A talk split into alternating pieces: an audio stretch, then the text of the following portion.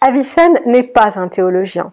Avicenne est un philosophe qui va prendre à bras le corps des questions théologiques, notamment la question théologique du décret, qadar en arabe, et la détermination, la détermination de ce décret, le taqdir, euh, le fait que le décret de Dieu se réalise dans le monde. Et cette question, euh, il va euh, essayer de, de, de, résoudre cette difficulté terrible. Hein. Le, le, décret un et unique, simple, unique de Dieu, qui, qui est, euh, qui est le, le, Coran le compare au clignement d'un œil, et Avicenne reprend cette image, et la détermination de ce décret qui a lieu dans le temps, qui se déroule dans le temps.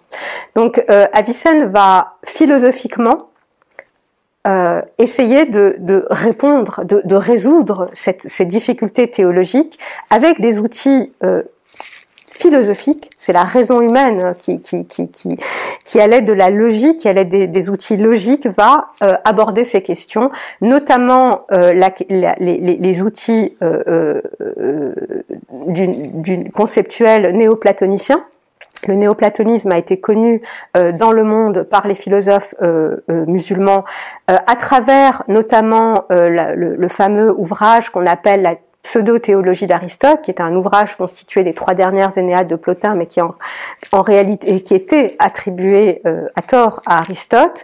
Et Avicenne va puiser là une, une conception de la causalité extrêmement euh, sophistiqué qui va lui permettre de construire une angélologie, construire une doctrine de la causalité qui permet philosophiquement d'expliquer comment le décret un, unique, simple de Dieu peut s'appliquer dans le monde. Donc c'est un philosophe qui se pose des questions théologiques.